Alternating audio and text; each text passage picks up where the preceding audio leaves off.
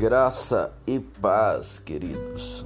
Amados, quando nós entendemos de uma vez por todas que a oração em outras línguas ela é uma ferramenta extremamente quase que obrigatória para a sobrevivência espiritual, uma vez que você entende que quando você está orando em outras línguas ou falando em outras línguas, você está edificando a si mesmo.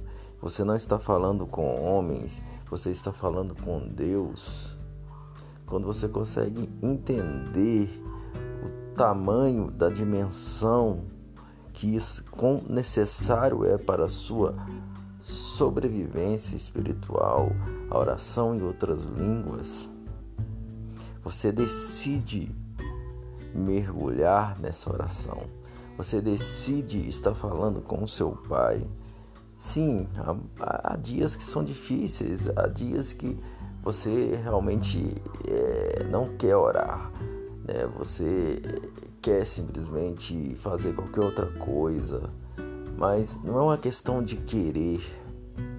Você precisa ter essa você precisa entender de uma vez por todas, não é uma questão de querer, é uma questão de necessidade, sabe? É, é igual você simplesmente levanta de manhã, passa o dia, está finalizando o dia, você fala eu não quero comer. Não é simplesmente uma questão de não querer, é uma questão de necessidade. O seu organismo, né? O seu organismo, seu físico, né? a, a, a sua natureza, é, a sua matéria, o seu corpo, ele, ele precisa ser nutrido.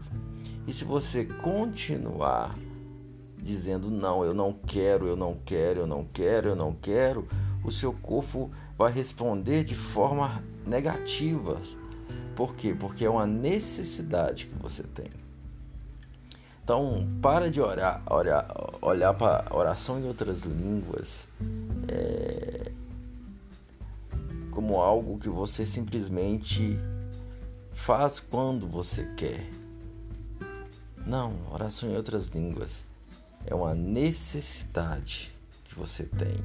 Por isso isso foi dado a mim e a você. Você que tem esse entendimento que sabe coração em outras línguas, não é algo para você ficar simplesmente lá na hora que você sente um arrepio na igreja e você ora e 10 minutos, 15 minutos ali vai embora para casa.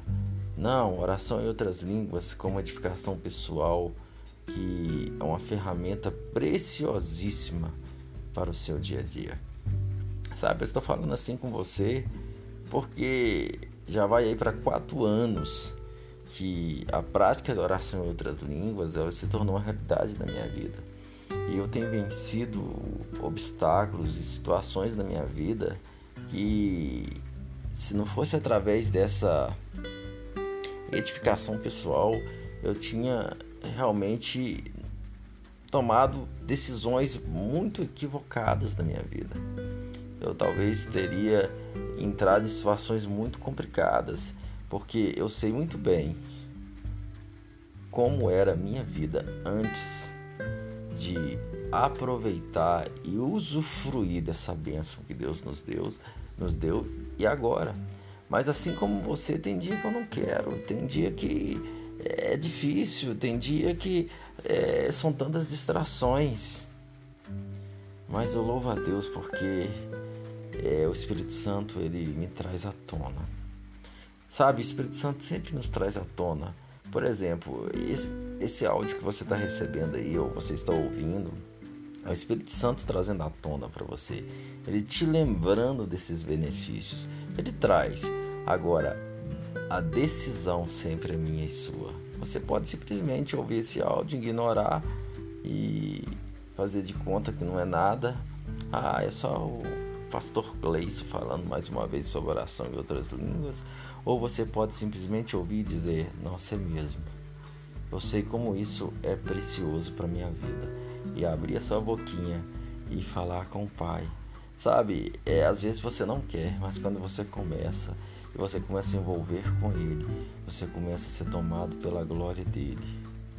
Aí logo, porque oração em outras línguas te leva para uma outra etapa, ela te leva para meditação na palavra, ela te leva para confissão da palavra, ela te leva a adorar o Senhor, ela te leva para mais perto do Pai.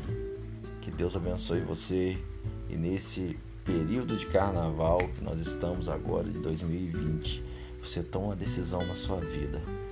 Nunca mais deixar essa prática, nem eu nem você. Bora lá!